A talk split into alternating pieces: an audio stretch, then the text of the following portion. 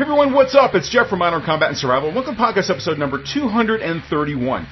Okay, so when I first ask you this question, I, I think I know what the answer is going to be, but I'm going to ask it anyway, because if you carry a concealed handgun for personal defense, I'm about to expose one of the biggest mistakes I see nearly every gun owner make, and it could literally mean the difference between life or death in a real gunfight. Okay? So here goes. When you're out there carrying your concealed handgun, are you also carrying a spare magazine or speed loader of extra ammunition on you? Alright, now, I don't have to be a psychic to know that about 95% of you answered no to that question. Frankly, I think it's a critical mistake, potentially even a life or death mistake. And this week, I want to share with you eight quick reasons why I highly suggest you carry extra ammunition on you as part of your everyday carry, and your best options for doing so. Now it's all coming right up, but first, don't forget to pick up a copy of this week's free show notes, including a handy dandy one-page cheat sheet covering all the main points. All you need to do is go ahead and over to www.mcsmagazine.com slash 231 and pick it up all absolutely free. And now, let's talk tactics survival, close quarters combat. This, this is another podcast to help you better prepare for any threat you may face in your role as a protector and a patriot. This is Modern Combat and Survival. Hey everyone, welcome back, welcome back. This is Jeff Anderson, editor for Modern Combat and Survival Magazine and executive director of the New World Patriot Alliance with another podcast to help you better prepare for any threat you may face in your role as a protector and a patriot. And listen, the, the topic that we're talking about today, about carrying extra ammunition on you as part of your uh, everyday carry for concealed carry, I wouldn't call a topic of, of should I carry extra ammo a debate per se. Because I, I tend to believe that, I mean, if you look at it, like when you're on your deathbed, you know, you're most likely not going to say, I wish I had spent less time with my family, right? Well, just like that, in a, in a real gunfight, I don't think you're ever going to say, golly, I, I wish I had less ammunition on me, right? We all want as much ammunition as possible for, to, you know, basically to get the job done that we have to. And most people I talk to don't carry an extra magazine simply for convenience and comfort's sake. And the usual question I get back is, especially from people who have done any legitimate digging, is, well, why would I really need any extra ammo when, depending upon which source you choose to quote, the average number of rounds fired in a self-defense encounter is somewhere between two and four. And that's a that's a legitimate question. I mean, and but it can even absolutely determine even which type of weapon that you choose to carry. I mean, with those stats, everyone should be good to go with a five shot or six shot revolver with no extra reload, right? Well, my typical response back to them is to give me the name of who it is that's doing this scheduling for them with the average attacker out there because we know that not, I mean, you can't count on an attack being the average attack. But just in case everyone needs any more reasons for exactly why an extra magazine or a speed loader is a good idea for everyday carry, here are eight good ones that I'll share with you real quick here. Okay, number one is multiple attackers. Now, I'm not going to tell you that you have to be ready for some action movie like shootout with a, with some deadly syndicate of Russian mobsters. But you could face a gang scenario because criminals oftentimes do run in packs, right? So you might have multiple people that you're going to have to defend against. And this applies even to home defense, right? Because attackers that come into a home specifically to come in there and either burglarize the home or take you hostage as part of a brutal home invasion, they're going to come in numbers. And so you're going to need extra ammunition for that, right? Okay, reason number two is an armored up active shooter. Now, we know that times have changed and we need to be prepared for this type, type of an eventuality, whether it is an international terrorist or whether it's most likely it's going to be a domestic terrorist. But if you watch the news, sometimes people are going in with rifles and shotguns and handguns and body armor on there because they want to take out as many people as possible and they realize that there might be other concealed carry handgun owners that are out there that could be a threat to them or police. And so they're coming armored up. And so it might take multiple rounds because some of those rounds that you actually even do get a hit on an active shooter could hit armor and not stop a person. So an active shooter is another reason why you might need extra ammunition. The, the third reason are drugs.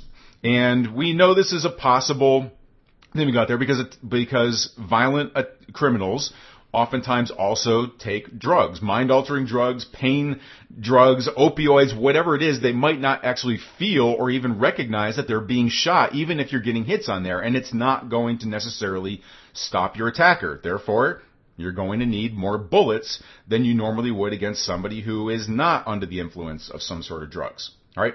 Reason number four really comes down to you, and it's, it's about fear. It's, it's, I mean, listen, we, we, all we all talk about the adrenaline response when you know we're talking life or death here, and your body goes into a, an uncontrollable bio biophysical, mechanical, whatever it is that you want to you want to call it, but you're going to have a, a response to that that's going to jack up your adrenaline, and that's there for a reason. That's your fight or flight response. That's meant to give you extra speed, extra power.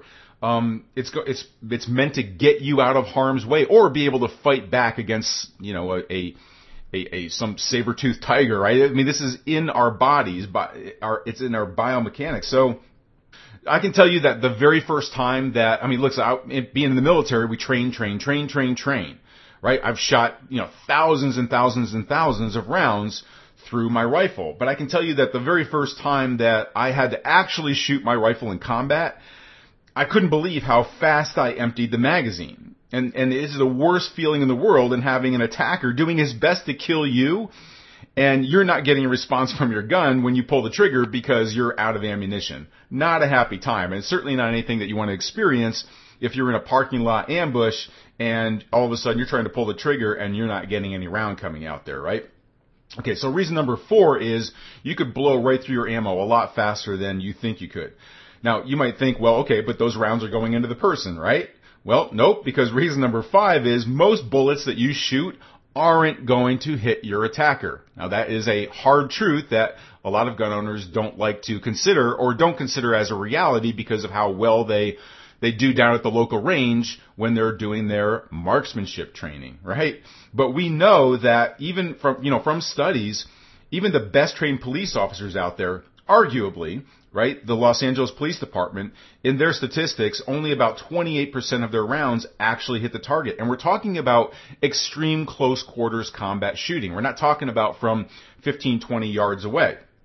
We're talking about right up in bad breath zone here. Okay, so if the best trained police department is only hitting 28%, you are going to be missing probably more than that. But let's just say that you're going to hit about the same statistics. So that means about three out of every four shots that you shoot are going to miss the target. So if you're carrying a semi-automatic pistol and you are packing 16 rounds on you, that means if you empty the entire magazine, you're going to hit your attacker four times. Now, if you're carrying a revolver and you've only got five or six rounds in there, only one of those rounds might actually hit your attacker. But let's say that you are carrying a semi-automatic pistol, you hit your attacker four times, that should be enough, right? Well, not necessarily because that brings us to reason number six here, which is what I often refer to as the dead man's 10 seconds. And basically, that's the fact that when somebody is shot, even if they are fatally wounded, even if you, even if you got one bullet in them, it is absolutely going to kill them they still have about 10 seconds before they even, you know, before their body either bleeds out or, or they just, they, they basically just die right there. Okay. So, um, we call it, this actually goes back to the old West days, the dead man's 10 seconds, because somebody that was fatally shot, they figured had about 10 seconds. Now during that 10 seconds, a lot can happen. That attacker can still continue to charge at you, stab you, pull out a gun and shoot you. 10 seconds is a lot. And that's only on one round. That's if that's from a fatal shooting there, okay? But we already know that most of your rounds are going to miss and one shot is not going to kill your attacker. Okay, so we know that the only there are only two places on the on the human body that one shot can get almost an almost instant fatal wounding, and that is in the brain or in the left ventricle of the heart.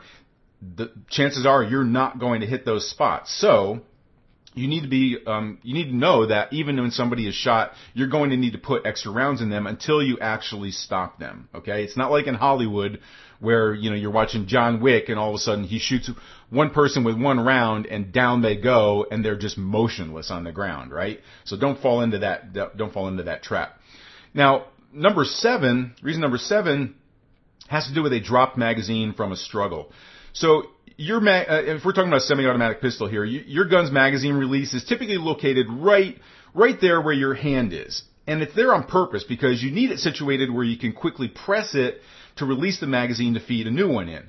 But that also makes it a very real possibility that you could press that button by accident when your adrenaline is up on high, or if you're struggling to retain your weapon from an attacker who's trying to get to it, you could also press that weapon or, or press that uh, magazine release button, or your attacker might do that also. And so if that magazine does fall out, well, you're now the proud owner of a one-shot pistol that you'd better hope that one round does the job there, okay? In that case, having a second magazine on you is going to be a way better option than chasing after that one that just went skidding across that parking lot pavement while your attacker is still out there trying to crack open your coconut. Alright, so it's a much easier way to make sure that you have extra rounds in there. Now, item number eight, or reason number eight here, has to do with a, a weapon malfunction, usually from you know, like um, either from the weapon or from the magazine. I mean, let's face it, a semi-automatic pistol is a mechanical device.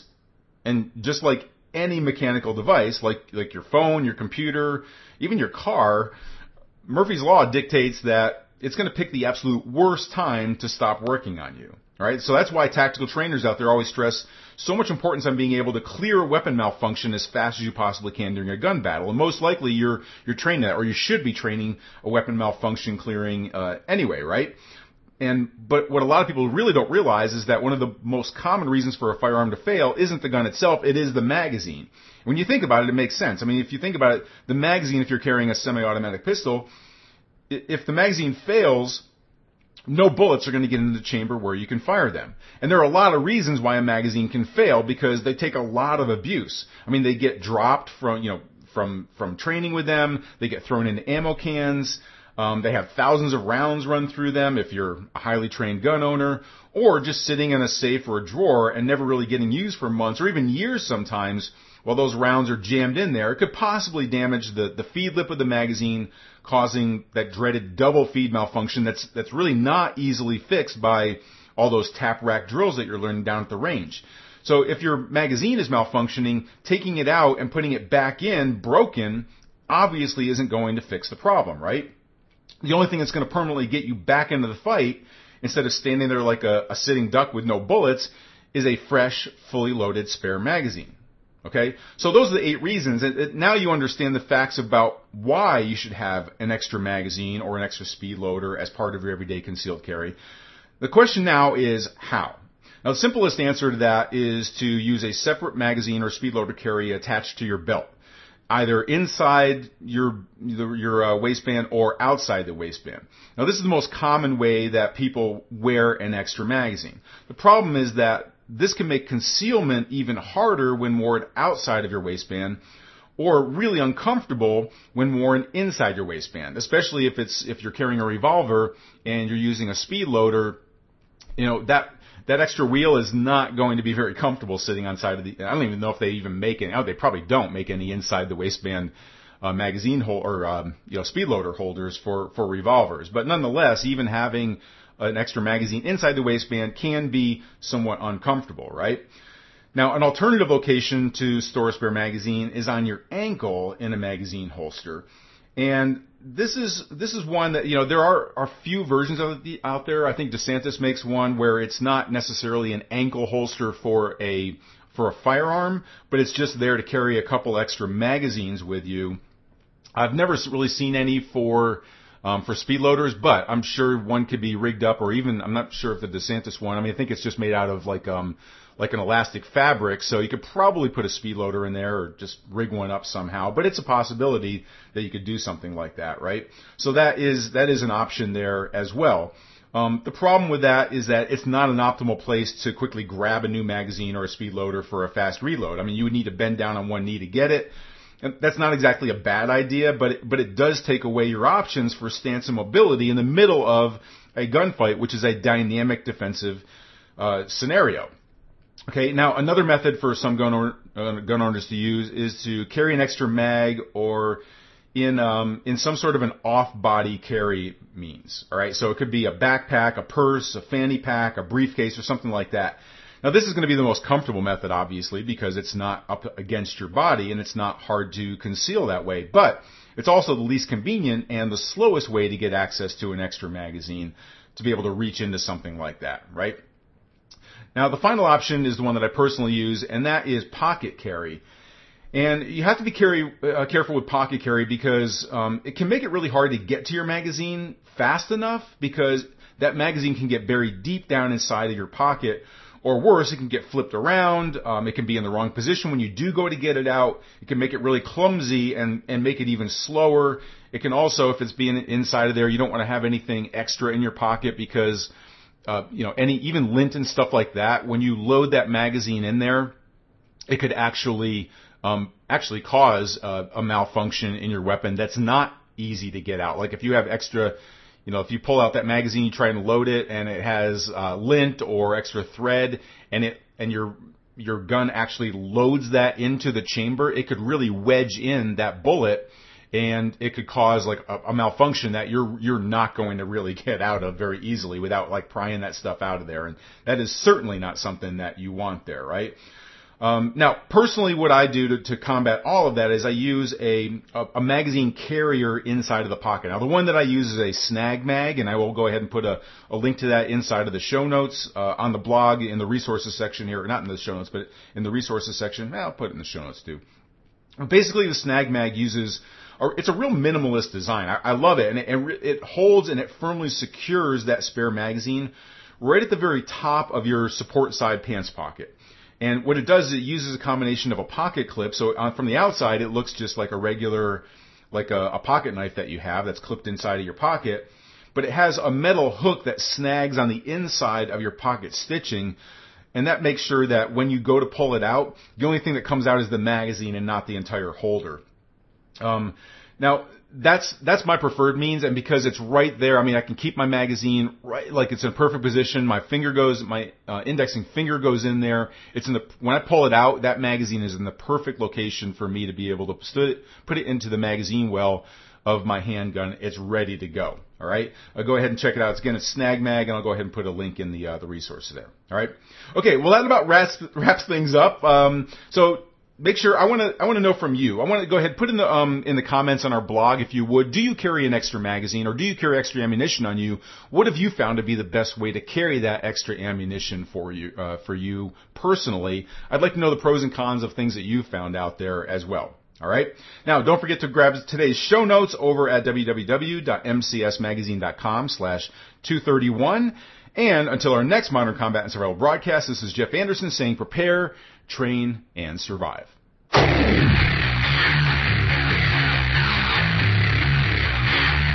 This has been Modern Combat and Survival. Survival. We hope you've enjoyed the show.